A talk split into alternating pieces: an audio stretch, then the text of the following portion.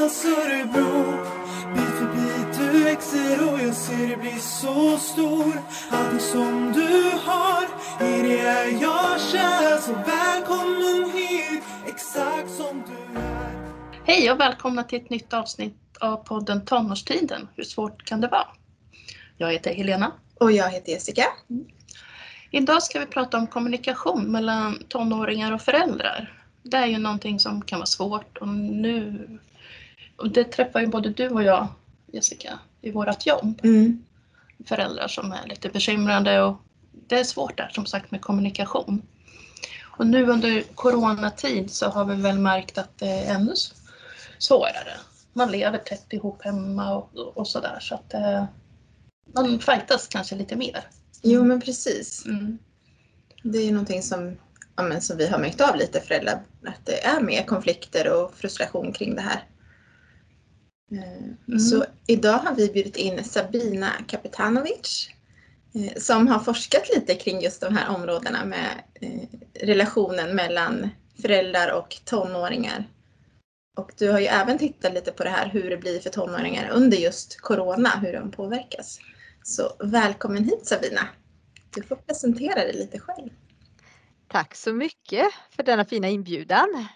Sabina Kapetanovic heter jag och är forskare vid Högskolan Väst och forskar om föräldra-barnrelationer eller mer specifikt föräldra-barnkommunikation just under tonårsperioden. Men har även nu forskat lite grann om hur ungdomar har det under coronatiden. Precis. Spännande forskning, tycker jag. Mm. Mm. Men vad är det just, jag tänker just det här med att många föräldrar tycker att det är så svårt i relationen med kommunikation med just tonåringar. För det tänker jag är en period som många föräldrar tycker att det är, man liksom nästan tappar den här kontakten med sin tonåring ibland. Mm. Vad är det som gör att det är så mycket svårare under den här tiden? Mm. Ja, jag önskar att jag hade ett enkelt svar på just den frågan. Men man kan kanske utgå lite grann ifrån just ungdomsperioden som en period i utvecklingen och vad det är som pågår då. Vad händer med ungdomen? Mm.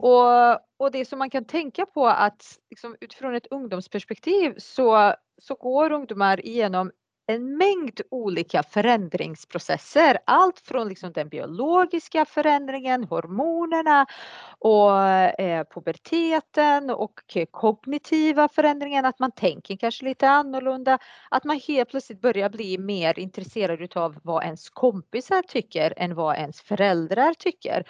Och så samtidigt så söker man efter en egen identitet. Man kanske liksom försöker att bryta sig loss lite grann från sina föräldrar, vilket då i sin tur gör att man tyr sig mer åt kompisar och så vidare.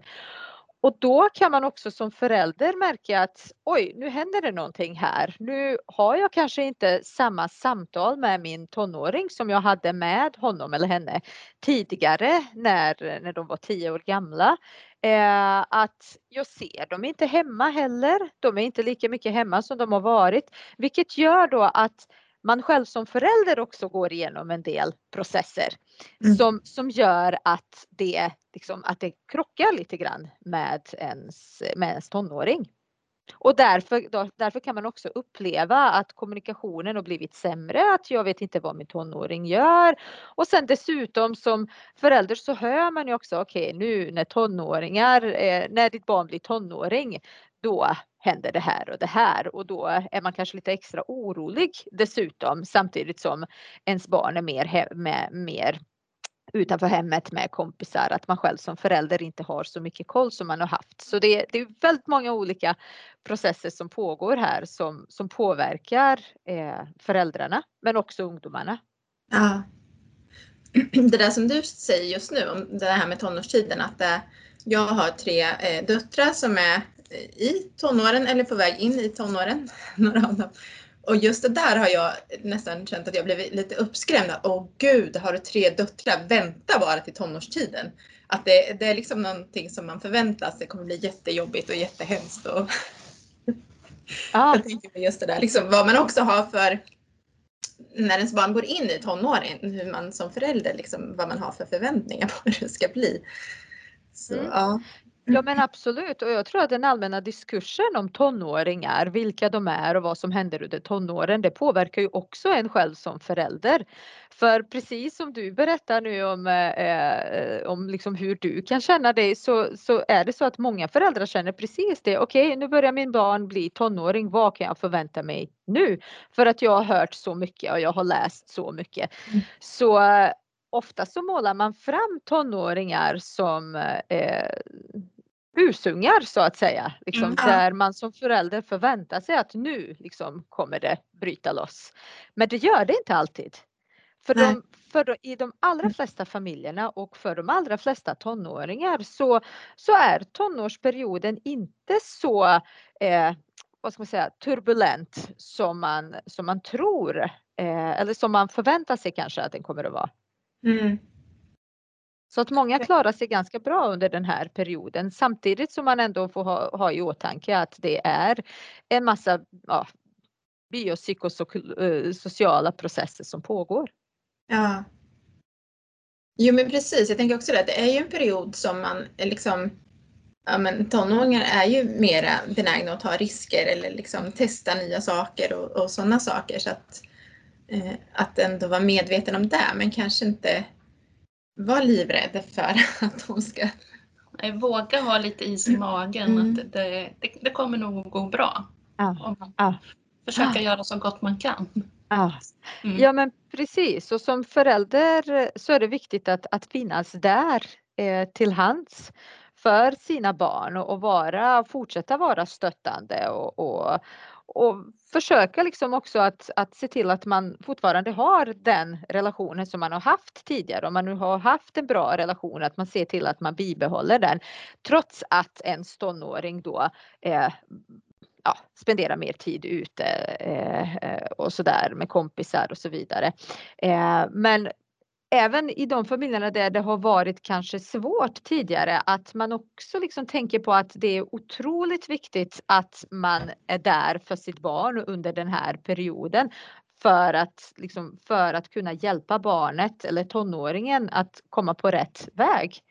För det är ju också så att under tonårsperioden så ökar riskbeteenden av olika slag. Och vi ser också en ökning av psykisk ohälsa. Kanske i relation till de här processerna, men också till samhällets krav på tonåringar. Så att man får gå in med is i magen, men också se till att vara där när det väl behövs. För ju tryggare nätverk ungdomarna har, desto lättare blir den här övergången. Ja. Och just det här att vara närvarande, tänker jag på alla som vi har intervjuat i våran podd här, så är det ju just det viktigaste det du säger nu, att vara närvarande och finnas där. Precis, och det är det. För samtidigt som ungdomar vill bryta sig loss så att säga, eller de söker efter sin egen identitet, så vill de gärna ha vuxna runt omkring sig som de kan vända sig till. Och allra ofta så är det ju egentligen föräldrar som de oftast har skapat ett nära band till och vet att de har dem ändå liksom någonstans där och kan söka stöd hos. Så att då är det viktigt att även om man själv som förälder går igenom en kanske något jobbigt period, att man tänker just på det, att det är viktigt att man är där för att kunna underlätta för sin tonåring. Och jag upplever lite också det här med föräldrar som vi träffar som har tonåringar som kanske börjar liksom dricka eller bryta mot regler eller liksom sådär. Att många vill ha ett svar på också, vad ska jag ge för konsekvens? Vad ska jag göra för att de inte ska göra det här igen? Eller hur ska jag visa att det inte är okej? Och jag tänker lite utifrån det här med att sätta gränser. Vad tänker du om det? Liksom utifrån riskbeteende och Just det, ja, det är en väldigt viktig fråga, för det är ju precis det som föräldrar ofta får höra. Det är viktigt med gränser, det är viktigt att sätta ner foten och så vidare. Och gränserna är ju naturligtvis bra. Ungdomarna vill gärna veta vad de har liksom för struktur runt omkring sig och hur liksom reglerna ser ut, vad de ska förhålla sig till och så vidare. Men då är också liksom, vad ska jag säga, balansen är hårfin för liksom just när det kommer till vad ungdomarna upplever som alldeles för mycket regler eller alldeles för hårda ramar och vad som är liksom accepterat så att säga. Så att vi ser i forskningen att när ungdomar upplever att de är alldeles för hårt hållna eller att de är alldeles för kontrollerade så att säga av sina föräldrar, att det inte nödvändigtvis har en, liksom, den effekten som föräldrar vill ha på ungdomars beteende, utan att de kan snarare reagera på ett sådant sätt att de ökar sitt riskbeteende. Kanske lite grann liksom som någon typ av motstånd mot liksom att de håller sig hårt eller att föräldrarna är alldeles för kontrollerande. Men för just för ungdomarna så är det viktigt att de är delaktiga i de besluten som tas i familjen och de processerna som pågår i familjen. Så att skapa regler är bra, men att då ska man snarare göra det tillsammans med sin tonåring och stämma av lite grann med honom eller henne hur saker och ting ska vara. Samtidigt så kan man ju också tänka på att man är ju själv som förälder, det är jag som är vuxen och man har fortfarande ett barn så att säga att göra med. Så att trots att ungdomarna är ganska, så relativt, så deras kognitiva utveckling har kommit ganska långt, så är de fortfarande inte tillräckligt mogna för att alltid ta rationella beslut. Och jag tänker att det är viktigt att ha en diskussion med sin tonåring än att bara tänka att jag är vuxen, det är jag som skapar regler och så får det vara. Så att diskutera lite grann kring de här reglerna som man som förälder eller familj tänker att man ska ha i familjen. För det är ganska spännande, vi har gjort en del forskning just när det kommer till föräldra-barn-kommunikation. Och ganska länge trodde man, eller man utgick egentligen ifrån att det som föräldrar gör, att det per automatik kommer att leda barnet liksom på rätt väg så att säga och skydda dem från riskbeteenden. Och då tänker man att du som förälder, du ska se till liksom att luska runt lite grann och kolla vad ditt barn gör, ställa en massa frågor och skapa regler, tydliga riktlinjer kring när barnet ska komma hem och så vidare. För då får du mer insyn i barnets liv och då kan du också skydda barnet. Och insyn är bra. Absolut, för att om du som förälder har kunskap om vad ditt barn gör på dagarna, vem hon är med och så vidare, då kan du på ett lättare sätt naturligtvis skydda personen. Men å andra sidan det som vi såg i forskningen att men det här med regler och liksom att luska och liksom ställa frågor, det är inte alltid det som ger den bästa effekten, utan att det är snarare att man som förälder har mest insyn när man har ett gott samtal med barnet, så att när barnen berättar själva.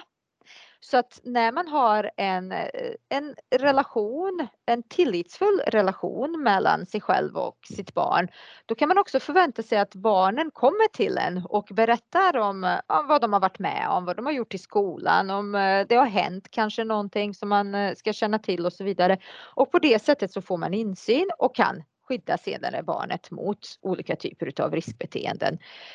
För att då liksom, barnen vill ju gärna också göra sina föräldrar nöjda, så att har man en god relation så ser ju också barnet till att försöka i alla fall att inte göra någonting som ska skada den relationen eller förtroendet hos föräldern. Men då ser vi också i den här forskningen att föräldrars regler, som jag sa tidigare, det och kan ha en god effekt. Men samtidigt så beror det i hög grad hur barnen, det vill säga tonåringar då, uppfattar det som föräldrarna gör. Så att om jag uppfattar det som, ja, jo, men det är okej att mina föräldrar sätter regler, och det är okej att de ställer frågor, för jag tycker att ja, men det är ju liksom deras sätt att vara involverade i mitt liv. Ja. Då kan jag också liksom acceptera detta, och det kan ha liksom någon typ av skyddande effekt. Men å andra sidan, om jag som barn inte riktigt går med på det som föräldrarna gör och säger, att nej men, hela tiden så frågar hon vad jag gör på dagarna. Varför ska hon fråga det? Och min mamma eller pappa säger att jag ska vara hemma klockan 8, och det tycker jag inte är rimligt överhuvudtaget. Då accepterar jag inte det som föräldern gör, och då har inte det samma effekt eller ett bra effekt på beteendet heller. Så att det är verkligen, föräldrarna är otroligt viktiga, men samtidigt så är det också viktigt att ha den kommunikationen med barnet, för att både barnet och föräldern ska tycka att det är viktigt det som man gör. Mm. Så då kan man säga att det handlar ju mer om känslan hos barnet, att känna att min förälder gör det här för att den bryr sig, de här gränserna är liksom för mitt bästa, inte för att kontrollera eller för att min förälder inte har tillit till mig, eller liksom att det handlar om det. För det tänker jag att vi liksom på föräldrastöd möter många föräldrar som tycker att de bryr sig jättemycket, för att de ställer dem 1000 frågor liksom under middagen, men barnen till slut inte ens vill äta middag med föräldrarna, för att de känner sig liksom utfrågade, istället för att, jag menar, att de inte känner att det är liksom en nyfiken förälder som är intresserad, utan det är liksom ett förhör som jag kommer till när jag sätter mig här vid matbordet. Just det, absolut. Och för det som man kan tänka på, det är att föräldrar utgår ifrån sitt perspektiv och barnet utgår ifrån sitt perspektiv. Och när föräldern ställer då de här frågorna, så vad gör du på dagarna? Hur var det i skolan idag? Hur gick det med Selma eller vad det nu är? Mm. Då tolkar barnet de här frågorna. Okej, hur ska jag tolka detta? Och dessutom så är barnet också på ett visst humör. Och då tolkar han de här frågorna som att jag tänker att det här är liksom mitt förälders sätt att bara liksom vara involverad, och jag uppskattar den här typen av kommunikation, och det är jättebra, och då får föräldern också svar på detta, och det här blir en otroligt ett fint samspel mellan föräldern och barnet. Men å andra sidan kan det också vara så att det har faktiskt hänt en del i skolan för det här barnet, att han har bråkat med sin bästa kompis och känner sig ganska frustrerad, inte riktigt redo att prata. Och här har vi en förälder som av ren nyfikenhet och ett behov att vara nära sitt barn ställer de här frågorna i all välvillighet. Men barnet tänker här att jag orkar inte. Sluta ställa de här frågorna, för jag tycker bara att det är jobbigt. Så att då spelar det kanske inte jättestor roll att föräldern här går liksom i all välmening och ställer de här frågorna, för barnet tolkar dem på sitt sätt, och då krockar det i den här kommunikationen. Så att, och det här är ju ganska tufft, för att som förälder så vet man egentligen inte vad den här pojken då, eller flickan, har gått igenom under dagen, vad som har hänt, för att hela dagen har de varit borta i skolan exempelvis, eller så har de varit ute med kompisar och sådär. Så att oftast så utgår man ifrån sitt eget perspektiv och sin egen liksom känslotillstånd just nu, och det kan vara svårt att tolka barnet då, men att hela tiden så måste man försöka och balansera detta, liksom både mina egna krav och perspektiv, men också barnets perspektiv, och det är ju tufft. För man får ju också ha i åtanke att föräldrar är inte bara föräldrar, utan att som förälder så jobbar man ju ofta också, man går igenom olika typer av saker själv, man har ju också relationer till andra, inte bara till sitt barn, så att det är klart, man har ju ganska mycket med i bagaget själv. Så att det är väldigt många olika bitar som spelar roll här.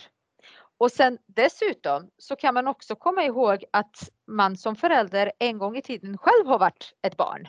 Mm. Och då har man haft ens egna föräldrar som har haft en viss typ av föräldraskap som kanske har funkat bättre eller sämre. Det får man ju liksom fundera lite grann kring själv.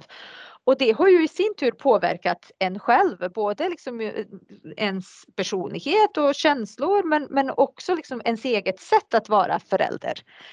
Som i sin tur påverkar barnet. Så det är verkligen en kedja. Där om man nu ser föräldern då i det här fallet som spindeln i nätet. Då har man ganska mycket liksom att reflektera kring. Okej, hur har det varit för mig som barn? I mina interaktioner med föräldrar. Men hur kan det vara för mitt barn här? Och hans eller hennes tolkningar av det som jag gör. Så jag tror att det är ganska viktigt att ha den här processen med sig. Och reflektioner kring de här processerna i sitt föräldraskap. Mm. Ja, och jag tänker på det här som du sa, att som vuxen eller som förälder, man vet ju inte vad som har hänt då för barnet under dagen. Och att våga, eller inte våga, men att försöka tänka sig in att, som du sa nyss, att barnet kanske inte alls har lust att prata just precis då. Likaväl som vi kanske inte är beredda som vuxna att berätta allting precis när någon kommer och frågar. Svara nu på det här, hur du mår, vad har hänt? Man behöver processa själv, att det kan vara likadant för barnen, tonåringen. Och låta det få vara så. Ja, men precis. Så då krävs det i viss mån att man försöker att tolka barnets, vad heter det nu? Uttryck så att säga. Ja. Så, ja, det gäller att man försöker tolka barnets uttryck och försöker liksom känna efter lite grann. Okej, men nu ser jag att det är någonting som är på G. Jag ska kanske backa lite grann. För det kan också göra att jag har ställt de här frågorna. Det har inte riktigt gett de resultaten som jag velat ha. För jag ser att det är någonting annat som är på G. Men då vet kanske barnet också hon eller han, liksom min mamma eller pappa, verkar liksom ha lite koll på läget ändå. Jag kan ta och lugna ner mig. Och sen när jag är redo för det, då kanske jag kan komma till min mamma och pappa och berätta om det som har hänt och så vidare. Så att man också ser till att ge sitt barn lite tid. Ja. Mm. Och det där tror jag många föräldrar idag, att man har så lite tid med sina barn och då ska man hinna vara nyfiken och ställa frågor och få reda på saker och ha det bra. Alltså att man försöker att liksom trycka in det och man ska liksom, man kanske har svårt med just det där som du säger, att vänta in sitt barn. Att man kanske inte behöver ta det där och då utan liksom kunna vänta lite och ha lite is i magen eller man ska säga. Att, och det viktiga är kanske som du säger att man har i alla fall visat att man finns där och att jag är intresserad. Även om du nu, jag ser att du inte vill prata om det nu men vi kanske kan prata om det sen. För det upplever jag att många föräldrar liksom, ja men man har så lite tid med sina barn och då vill man var den där bra föräldern som ska hinna göra allting just däremellan. Och det där pratar vi mycket om på våra föräldrakurser, just att liksom, ja men tajmingen, när är det rätt tid att prata med sin tonåring? Som du säger, den kanske inte är redo just då, men då kanske jag får vänta lite och ta det där vid senare tillfällen när jag märker att det funkar bättre. Eller, Ja men absolut, det är ju väldigt viktigt just att läsa av den här tajmingen. Men som ni säger så är det ju så att man försöker liksom hinna ikapp med väldigt mycket som förälder. Och då glömmer man av det här att barnet behöver ju också tid liksom att bearbeta det som har hänt under dagen och så vidare. Men sen det som man också kan ha med sig att barnet eller tonåringen då i den här perioden vill kanske inte berätta allting heller. Utan att man tänker kanske att, liksom att vissa delar kan jag berätta men inte allting. Det kan handla liksom, och beroende på vad saker och ting handlar om. Så att om det är så att det har hänt någonting i skolan, så kan det vara så att man som barn tänker att ja, men vissa saker är det lämpligt för min förälder att höra. Men andra saker är det inte så lämpligt, och då skulle jag behöva prata med någon annan. För under tonårsperioden, så det som är också markant, det är att ungdomarna har mer hemligheter än vad de har haft tidigare. Och det här är också en naturlig del utav processen att bli vuxen, så att säga, eller i den här övergången från barn till ungdom. För det händer ju lite saker liksom i ens liv, att man blir kär, och man är liksom, en sexualitet utvecklas också, det händer olika saker med kompisar och ens eget beteende och så vidare. Och man tänker inte alltid att föräldrar har rätt liksom, eller rättighet att höra eller ha kunskap om dessa saker, för att man kanske tycker att det är pinsamt, eller så har man inte liksom den relationen och så vidare. Så att en del hemligheter har man också som ungdom, och som förälder så behöver man ju också respektera detta, att vissa saker vill man kanske hålla hemligt, och det är okej. Men å andra sidan så kan man försöka och se till att man har ändå den relationen att ens barn känner att man kan öppna sig i den mån som det går, så att man kan vara där som stöd och ge råd, eller vad det nu är som önskas i samtalet eller kommunikationen. Och det där tänker jag är det som också är så svårt att veta, hur mycket kontroll ska man ha som förälder, ska liksom, ja, hur mycket hemligheter ska min tonåring få ha, men ja. Ja, och det är svårt. Man balanserar ju väldigt mycket som förälder. Men man kan ju tänka också att man själv kanske inte delar med sig allt till sina föräldrar, eller till sina vänner, till sin partner kanske heller. Och så känner sig barnen också att de är med om vissa saker som de vill gärna hålla för sig själva. Eller kanske å andra sidan dela med sina kompisar, men inte med föräldrar. Och som förälder kan man kanske fundera lite grann kring vad...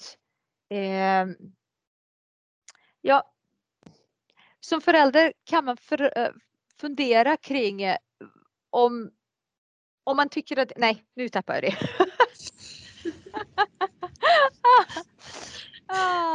Nej, men just det. Vad jag ville ha sagt var att både föräldrar och barn, de är med om olika saker, och barnen vill inte alltid berätta allting för sina föräldrar, utan precis som vi vuxna som inte liksom delar med oss allt som händer i vårt liv, så är det också för barnen. Och vissa saker vill de berätta för sina kompisar, men inte föräldrar. Andra kanske de delar med föräldrar, men inte med kompisar och så vidare. Och det är ju en del av den här vuxenblivandet, och som förälder kan man försöka vara medveten om just detta. Att det är egentligen inget krav att mitt barn ska berätta allt för mig. Nej. För de behöver ju också träna på just det här som du beskrev nu. Att man ska inte berätta allt för alla, utan att man kan dela upp det. Och så att man kan välja sen vilka vågar jag berätta, eller ska jag berätta det här för, och det här räcker att de här vet och så vidare. Men det är ju en del i sin utveckling. Ja, men absolut. Och sen så spelar det ju naturligtvis roll för hur den här kommunikationen mellan föräldern och barnet har varit tidigare. För låt oss säga att jag har berättat en del saker för mina föräldrar, eller att jag har varit med om någonting, att jag och Kalle har bråkat, och jag mådde ganska dåligt över detta och tycker att Kalle har varit dum och så vidare, och då kommer jag hem och berättar det för min mamma. Och samtidigt så får jag inte riktigt den responsen som jag ville ha. Att min mamma blir kanske sur, upprörd, eller att jag upplever att hon inte lyssnar. Det kommer i sin tur påverka hur jag gör nästa gång.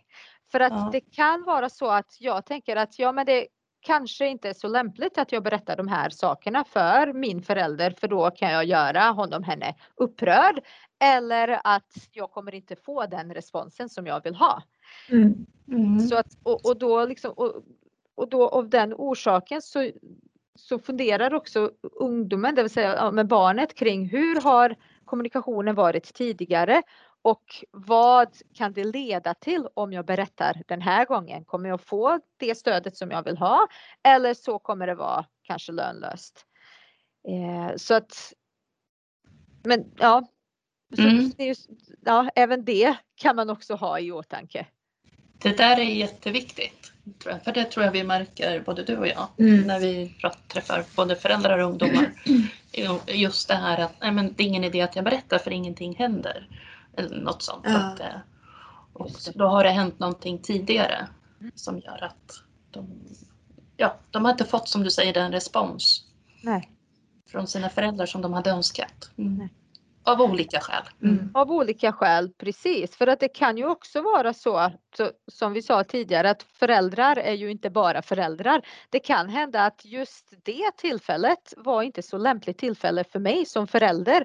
För att jag har varit stressad eller det har hänt någonting annat. Och av den orsaken så har jag inte riktigt kunnat höra. Eller av den orsaken så var mitt känslotillstånd i en röra. Eller vad det nu kan vara.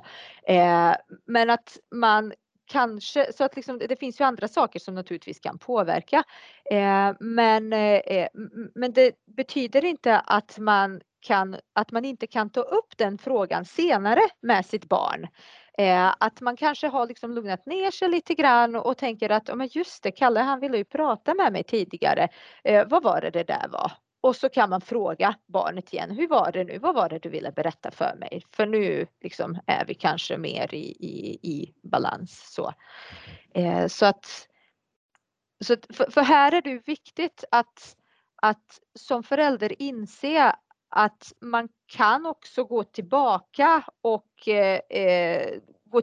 till sitt barn och säga att det där blev kanske lite dumt, eller nu hade jag inte tid tidigare men nu har jag det.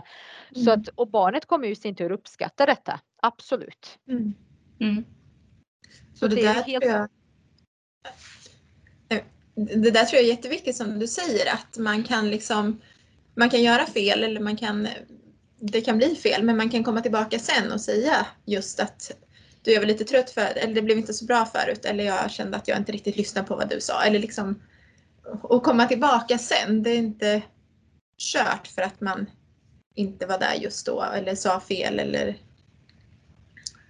Verkligen inte. Och det kan man ju ha med sig, att man behöver inte vara perfekt som förälder hela tiden, för det är omöjligt. Det är någonting som man ska ha med sig. Det är omöjligt att vara perfekt. Men att man kan också rätta till vissa saker. Att man inte var i balans då. Men att man senare, när saker och ting har lugnat ner sig. När man själv inte är lika stressad eller så vidare. Att man faktiskt går till barnet och försöker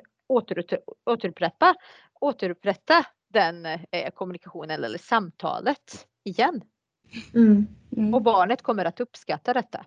För då vet ju också barnet att okej, min förälder bryr sig. Och vill veta vad som pågår i mitt liv. Mm. Mm.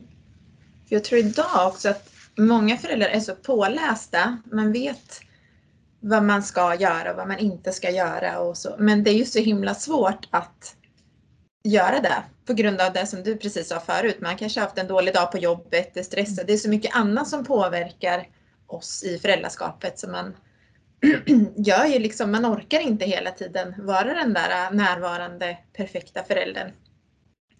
Så jag tror att det är viktigt, och just det där som du säger, att man kan komma tillbaka sen, och man behöver inte göra rätt hela tiden och säga rätt saker hela tiden. Inte det som är det viktigaste, utan att man visar att man vill lyssna.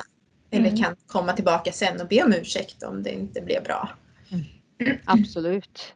Exakt. Och det kan man också ha med sig, att man som förälder har en personlighet eller ett sätt att reagera på olika saker och ting. Det vill säga en temperament egentligen.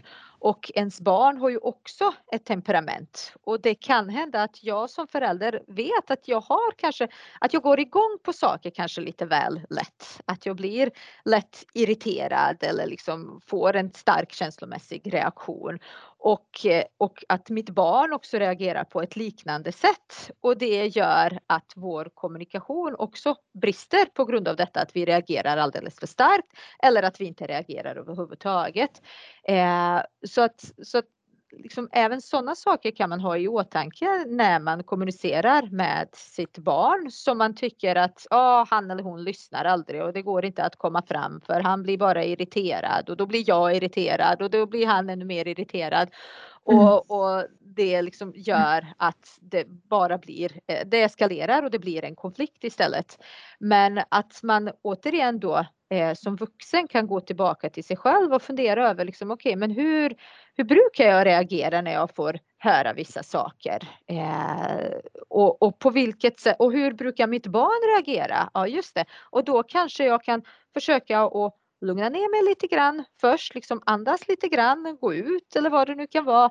Och sen försöka ha ett samtal eller vänta in tills mitt barn har lugnat ner sig och andats lite grann och så vidare. Och sen ha ett samtal i lugnformat så att säga. Så att det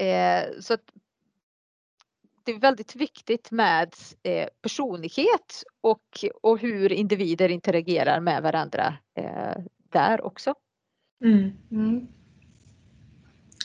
Och det där tänker jag att säkert de flesta föräldrar som har flera barn kan också känna igen. Jag har som sagt 3 barn. Alla är ju olika. Just det här med att vi har samma regler för alla. Det går ju knappt att ha det för att de är så olika. En del liksom lyssnar direkt på vad man säger medan andra behöver man liksom verkligen vara så här. Så jag tänker det är också viktigt att ha med sig att ja, men vi har olika personligheter men också våra barn och det påverkar ju också hur man agerar som förälder och vilka gränser man kanske behöver sätta och ja, hur kommunikationen ser ut för att det är olika.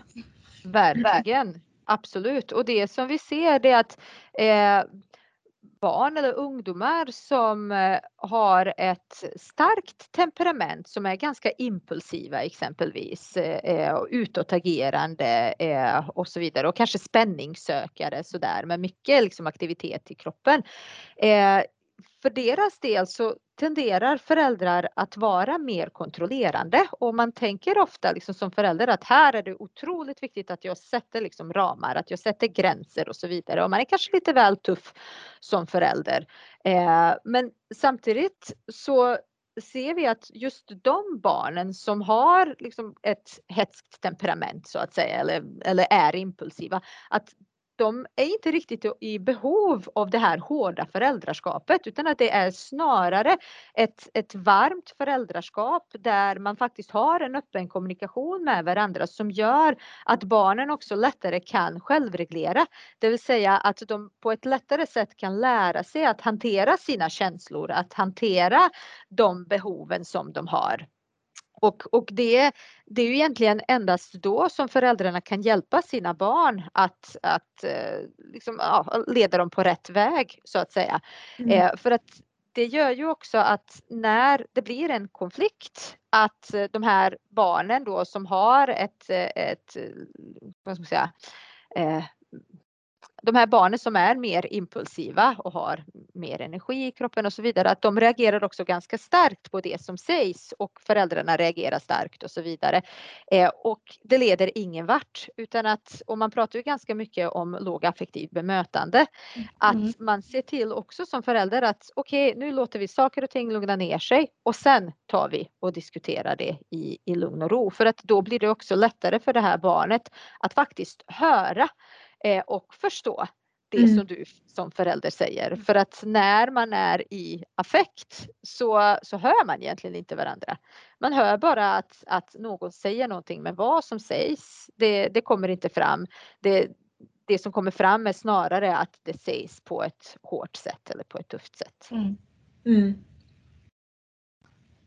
Ja, och just det där som du sa att när man är i affekt förlåt, så då lyssnar man inte. Och att man kommer ihåg det själv också som vuxen, att det är ju likadant. Om jag är i ett bråk eller bråkar med någon, då hör vi ju inte vad vi säger då. Det gäller det samma med liksom när man pratar med sitt barn. Att man lyssnar inte, utan det är viktigt att backa, ta det lite lugnt och sen prata. Absolut, det är ju det viktigaste. För det är ju precis det som du säger, att är man i affekt, då hör man egentligen inget. Nej. Man är ju bara liksom inne i sig själv i den här känslan som man har. Och här är det ju otroligt viktigt för föräldern att försöka i viss mån åtminstone vara medveten om detta. För vuxna finns här för att faktiskt skydda barnen och för att hjälpa dem liksom komma på rätt väg och ha en positiv utveckling och så vidare. Och som jag sa tidigare, ungdomar, även om de själva tror att de är mogna, så är de inte alltid det. Men samtidigt så är man ju själv vuxen som förälder. Och här har du faktiskt mandat att liksom tänka på att okej, nu får vi se till att lugna ner situationen. Och sen när alla har lugnat sig, att vi försöker att samtala då. Men då gäller det också att vara medveten om de signalerna som ens barn sänder egentligen. Men också vad det är för signaler som man själv sänder som förälder. Ja.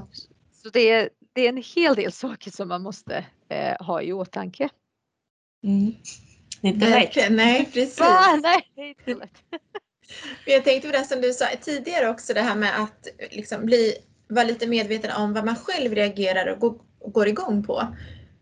Det tänker jag är sånt som man kan använda sig av i såna här situationer. Att vet jag att det här blir jag liksom, i de här situationerna så går jag igång och blir irriterad när mitt barn höjer rösten eller vad det nu är. Att man kan också förbereda sig lite på att men nu känner jag att jag blir så där irriterad. Vad ska jag göra då för att inte gå igång eller inte bli arg och börja skrika själv och sådär. Att man liksom nästan förbereder sig redan innan på att nu kommer det här igen. Nu ska jag verkligen tänka på att hålla mig lugn. Just det. Jättebra. Det kan jag känna att jag själv har varit i och liksom bara okej, nu är det så här jobbigt. Nu får jag bara ta 10 djupa andetag eller gå iväg och gå in på toa en stund och sen komma ut och hinna andas lite. Så jag tänker det är också en sån grej som man kan använda som förälder som lite konkret tips. Ja, jättebra tips. Absolut. För det är ju precis det som man kan göra.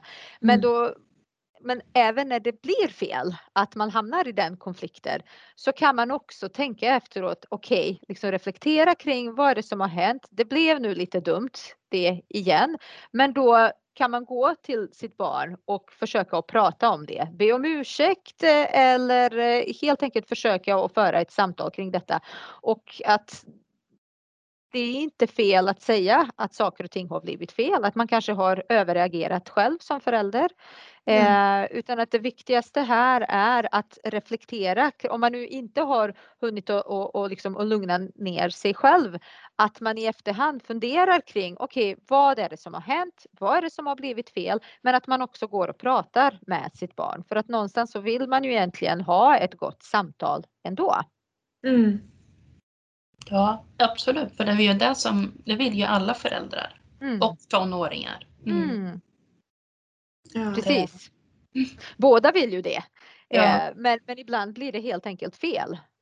Men det som är det fina, det är att man kan alltid rätta till det.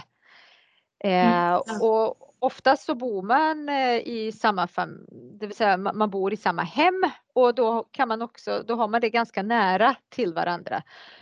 Så att man får försöka och se till att när situationen har lugnat sig, att man hittar den stunden när man kan faktiskt ha ett samtal.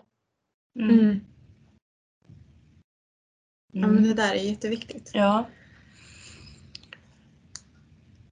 Men så utifrån det som du har berättat nu så tänker jag att det finns liksom inte någon mall för hur man ska vara som förälder. Lite det här facit som en del föräldrar vill ha. Ja, det är svårt med facit. Men en sak i alla fall som man kan ha med sig, det är att det är viktigt att försöka läsa av barnets signaler men också ens egna signaler. Så att, att vara lite grann spindeln i nätet där. Ja, precis. Tänkte om vi skulle prata lite grann också om den forskning som du har varit med i när det gäller unga och corona. Mm. Hur unga mår idag. Mm. Mm. Nu under pandemin. Vad har du sett där? Mm. Det som vi har sett är att många ungdomar och framförallt tjejer upplever att deras psykiska hälsa har blivit sämre under corona. Vi gjorde så att vi var ute med en studie förra året, det vill säga 2020 i juni, och frågade drygt 1700 ungdomar hur de mådde och vad de hade för relationer och så vidare genom enkäter. Så att då rapporterade en stor del av ungdomar att deras psykiska hälsa hade blivit sämre. Och då kan man också tänka sig att liksom, i och med att corona har fortsatt, kanske en längre period än vad någon har väntat sig, att det är mycket möjligt att det har blivit värre nu. Mm. Om man inte har hittat bra strategier att hantera den situationen som man är i. Det som vi också såg i vår undersökning var att det som var positivt var att en del av ungdomarna upplevde att de hade mer tid hemma med familjen för att göra roliga saker exempelvis. Så att för en del ungdomar så har det här varit man kunde se någonting positivt i det hela. Men å andra sidan, för en tredjedel av ungdomarna så var det så att det blev mer konflikter hemma i familjen. Och där är det också framförallt tjejer som upplever att det har blivit mer konflikter i hemmet än vad det har varit innan corona. Och det här är ganska intressant, för jämför man med studier internationellt och även de studier där man har följt individer under en längre period, det vill säga både innan coronapandemin men även under coronapandemin, så ser vi att överlag så upplever ungdomar att de har påverkats negativt utav den här situationen, framförallt med den sociala biten, det vill säga den sociala distanseringen och isoleringen och så vidare. Där det är framförallt de som redan sedan tidigare har haft upplevelser av dålig psykisk hälsa, liksom bland annat ensamhet, ångestfylldhet och så vidare. De har fått det ännu sämre nu. Mm. Och det är också de familjerna där man har haft det kämpigt tidigare som har fått det kämpigare nu. Och där är det ju olika bitar som spelar roll. Det är naturligtvis individuella faktorer, hur väl man liksom klarar av utmaningar i livet, som spelar roll. För har man inte de personliga resurser så upplever man också att en situation som är relativt obekant för oss alla, att det blir svårare att hantera. Men också så spelar det roll vad man har för sociala resurser. För har man konflikter i hemmet, har man svaga band till föräldrarna, så kan man inte heller som ungdom förvänta sig att föräldrarna ska ge mig den stöden som jag behöver för att hantera de här utmaningarna, som i sin tur då naturligtvis påverkar min hälsa. Mm. Men sen å andra sidan också så är det ju så att familjerna kan behöva, eller föräldrarna för den delen, kan behöva stöd själva för att kunna ge stöd till sina barn. För att vi ser forskning på att familjer som har haft det svårt, att de själva liksom eller föräldrarna upplever mycket stress under coronapandemin. Kanske är det så att man har förlorat jobbet. Kanske är det så att båda vuxna medlemmar i familjen har förlorat jobbet. Det är en ekonomisk kris och så vidare. Och man blir ju mer stressad som förälder, vilket i sin tur gör också att man inte kan ge den tryggheten till sitt barn, vilket i sin tur sen påverkar barnets psykiska hälsa. Det är väldigt många saker som spelar in där. Men du sa att det fler tjejer som liksom mår psykiskt dåligt. Vad beror det på, tänker du? Ja, det vet vi ju egentligen inte vad just det beror på. Men å andra sidan så ser vi att den psykiska ohälsan ökar överlag bland tjejer. Mm. Och det gör det även i liksom andra tider än corona. Vilket är då inte förvånande att det är just tjejer som har drabbats utav detta. Mm. Det finns indikationer på att tjejer är mer utsatta på olika sätt, vilket i sin tur leder också till ökad psykisk ohälsa. Att man är kanske mer orolig över skolfrågor och framtidsfrågor, och att det också relaterar till den ökade psykiska ohälsan, framförallt hos tjejer. Mm. Mm. Ja. Men det är mycket det psykiska tillståndet tidigare som påverkar hur man upplever en krissituation. Mm. Hur man är förberedd, eller ja, precis. Att vilken styrka man har innan. Styrka, det var fel ord, men ändå att vilken grund man har. Mm. Ja, men precis, och vilken motståndskraft också. Resiliens brukar man prata om ibland. Ja. Så vad har... Upplever man att man har resiliens? Upplever man att man har liksom, i viss mån kontroll över den situationen som man är i, så kan man också lättare hantera den. Upplever man att man inte har någon typ av kontroll, då blir man ju också i viss mån handfallen och vet inte riktigt hur man ska lösa de problemen eller de utmaningar som finns runt omkring. Men sen dessutom, om man inte har sociala resurser, det vill säga om man inte riktigt vet var man ska söka hjälp, om man inte kan vända sig till sina föräldrar, då blir det en ytterligare svårighet som gör att man har svårt att hantera den krisen. Mm. Och sen liksom en annan sak som påverkar ungdomarna naturligtvis är att liksom deras sociala tillvaro har ju förändrats. De allra flesta gymnasieskolor har stängt. Mm. Och i viss mån så är det ju högstadieskolor också, vilket gör att de har ju inte den strukturen som de i vanliga fall har. För en del barn så är skolan en otroligt viktig och trygg punkt där de liksom känner trygghet, social trygghet, psykologisk trygghet, men också att det är kanske det stället där de vet att de kommer få mat. Att de kan känna sig säkra. Men nu så har man inte riktigt samma möjlighet. Man har ju inte samma möjlighet att träffa kompisar.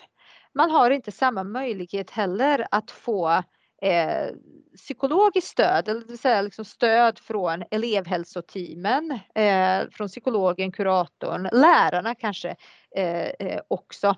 Jag vet att skolorna gör otroligt mycket för att finnas där för ungdomarna som sitter hemma. Men man kan ju också vara medveten om att de har inte samma tillgång till de resurserna som finns liksom i digital form som man i vanliga fall har när man liksom är i fysisk form.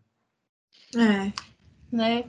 Och det där, just det här med elevhälsan och det, visst, det är ju lättare att gå in till kuratorn eller skolsköterskan eller prata med sin lärare när man är på plats än att ringa upp och ta ett möte via Teams och där. Mm. Mm. Just det.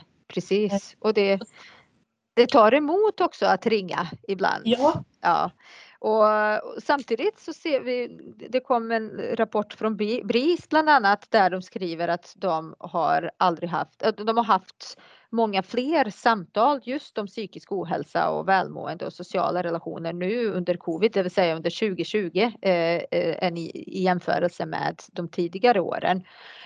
Så att ungdomarna försöker ändå liksom hitta ett sätt att liksom samtala med någon, men kanske behöver man utöka de möjligheterna ännu mer så att man ännu lättare kan få stöd, det vill säga att ungdomarna själva kan söka upp lärare, kuratorn, psykolog eller vad det nu är, men att man också som skola utökar sin verksamhet så att man själv kan liksom ha ett uppsökande verksamhet så att säga. Och lättare nå ut till dem som man kanske är orolig för eller har varit orolig för tidigare. För då vet man ju också att det är just de här individerna som kanske har det extra svårt även nu.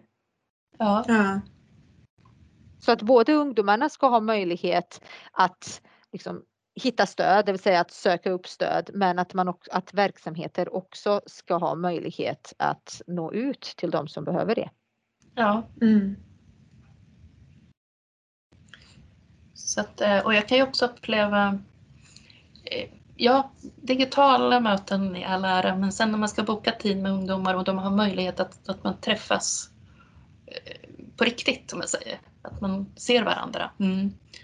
Då många av dem föredrar ju det. För vi frågar ju alltid, ska vi ha ett videosamtal eller vill du komma och besöka oss där? Och vi har det då coronasäkrat naturligtvis. Majoriteten vill gärna komma. Mm. Mm. Komma hit. Mm. Och det kan jag förstå, för att man behöver den här sociala biten och det blir lättare också att öppna sig och berätta när man har en verklig person framför sig än när man har en bild liksom på en skärm. Ja. Mm. Så att de har ett stort behov, men även liksom vi människor överhuvudtaget har ett behov av att träffa människor och att prata. Det blir lättare att öppna upp sig. Och få en kommunikation. Mm. Mm. Mm. Och så tänker jag också under den här tiden som vi pratade om förut, att det är ju en tid som man ska bli mer självständig, man ska liksom börja bryta sig loss från föräldrarna, umgås mer, kompisar blir viktigare och där, och så finns det liksom inte möjlighet att göra det och att träffa kompisar. Mm. På det sättet att man är liksom instängd kanske med familjen i stort sett. Mm. Och hur det påverkar just under tonårsperioden. Just. Det blir ytterligare en del i det här. Man blir tvingad att vara kvar liksom hemma tillsammans med familjen. Mm. Mm. Ja, men precis, och det är ju precis det som vi också pratar om att det, liksom, det har blivit så omvänt, för att när vi pratar om ungdomsperiod så pratar vi just om det, att bryta sig loss, att umgås mer med kompisar, det ingår i ungdomslivet, men så helt plötsligt så har det satts på en paus. Så nej, nu ska ni inte umgås, ni ska inte vara ute och hänga eller vad det nu man ska göra, och studenter vet inte om de ska ha möjlighet till utspring liksom på samma sätt som man i vanliga fall har, utan att man är ju mer hemma, så att man är mer liksom inom ramen för de 4 väggarna än vad man är i vanliga fall, vilket naturligtvis är ännu en stressande moment.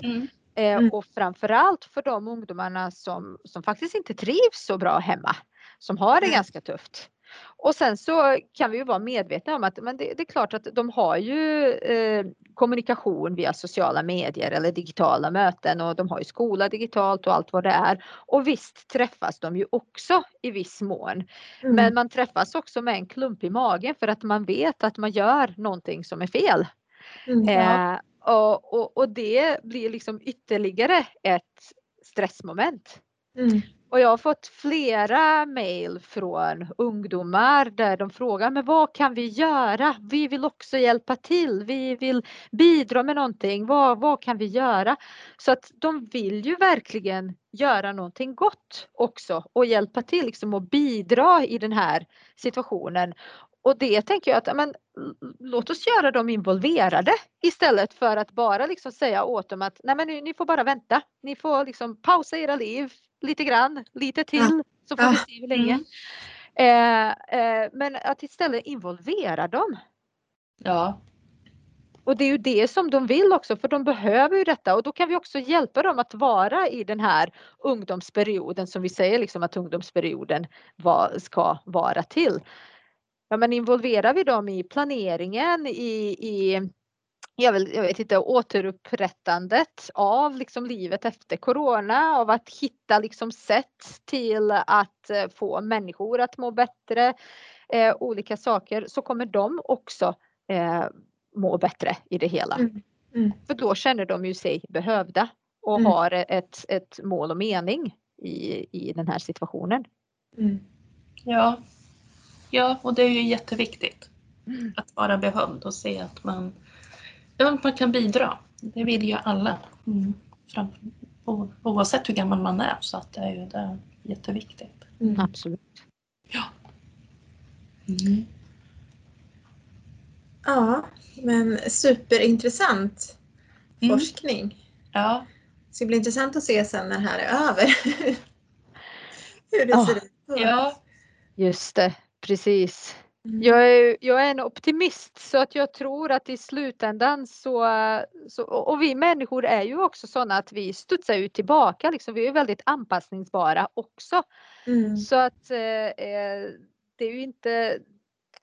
Man behöver inte bara se det på ett negativt sätt, men naturligtvis så finns det också en hel del oro kring hur just de individerna eller familjerna som inte har det bra, på vilket sätt de har påverkats av detta. Ja. Och samtidigt som du nämnde där i början också, att det är viktigt att komma ihåg att det finns också fördelar. Det finns ju familjer eller barn som känner att det är ganska skönt att inte ha alla de där aktiviteterna, utan få tid med familjen också. Att det finns där också. Så det är ju också viktigt att ta med sig att det inte bara negativt heller.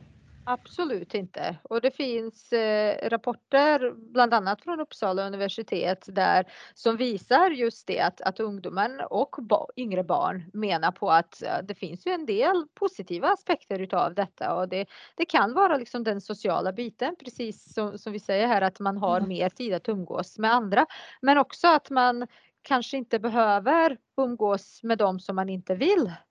Nej, precis. Ja. Så att, och att en del säger att miljön eller klimatet har kanske påverkats eller bättre, eller det är så de upplever det. Mm.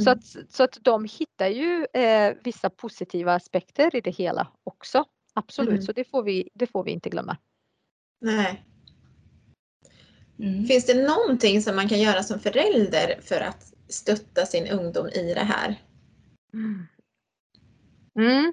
Ja, där handlar det om liksom resurser som finns i familjen. Det vill säga att om man som familj har möjligheter att hitta på saker tillsammans, att hjälpa sitt barn, att istället för att sitta instängt i ett rum, att man ser till att gå ut och ta en promenad och hjälpa till liksom med olika aktiviteter, att man liksom ser till att man som familj blir mer aktiv då istället.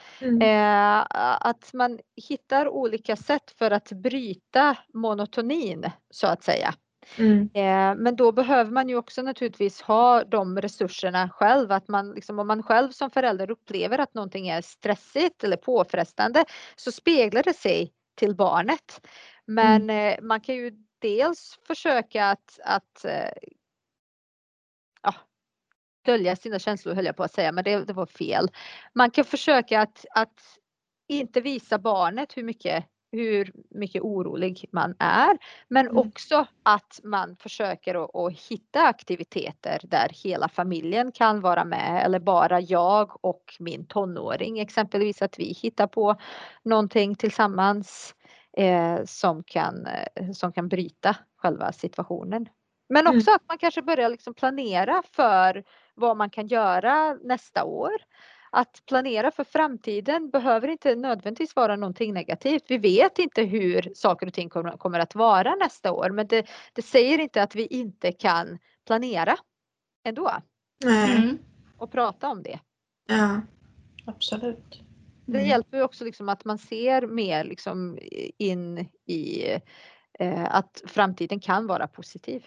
Ja. Och titta lite framåt. Ja. Och som också det där liksom, att det behöver inte vara så stora saker som man gör tillsammans. Det kanske är en promenad, eller liksom att man gör de här små vardagliga sakerna också. Det behöver inte vara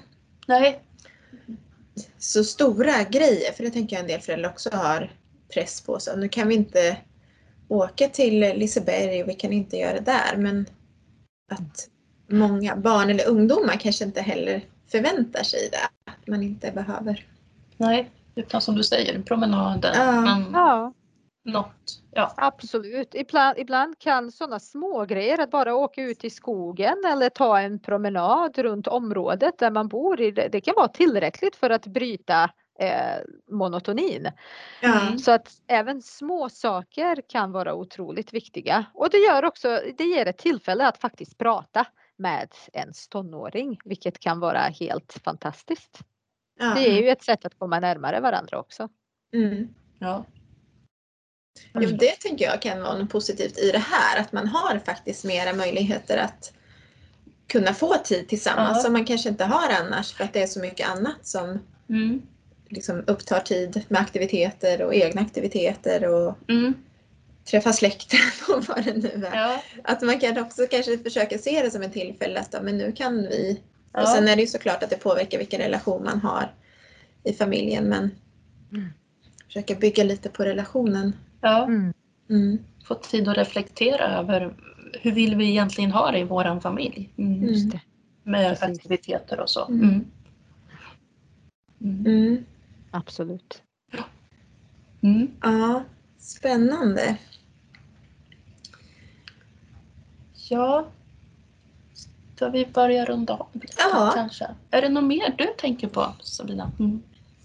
Som du vill? Nej, jag tror nog att vi har sagt ganska mycket. Ja. Ja, men tack så jättemycket. Ja. Det har varit superintressant och jag tänker också bra liksom, tips till föräldrar. Ja. Jätteintressant. Så, Tack. Vi får tacka för det här samtalet. Ja. Tack så mycket. Ja. Tack. Och hej då, och tack till er som har lyssnat. Ja, tack så mycket. Bit för bit du växer och jag ser det blir så stor. Allt som du har i det jag känner, så välkommen hit, exakt som du är.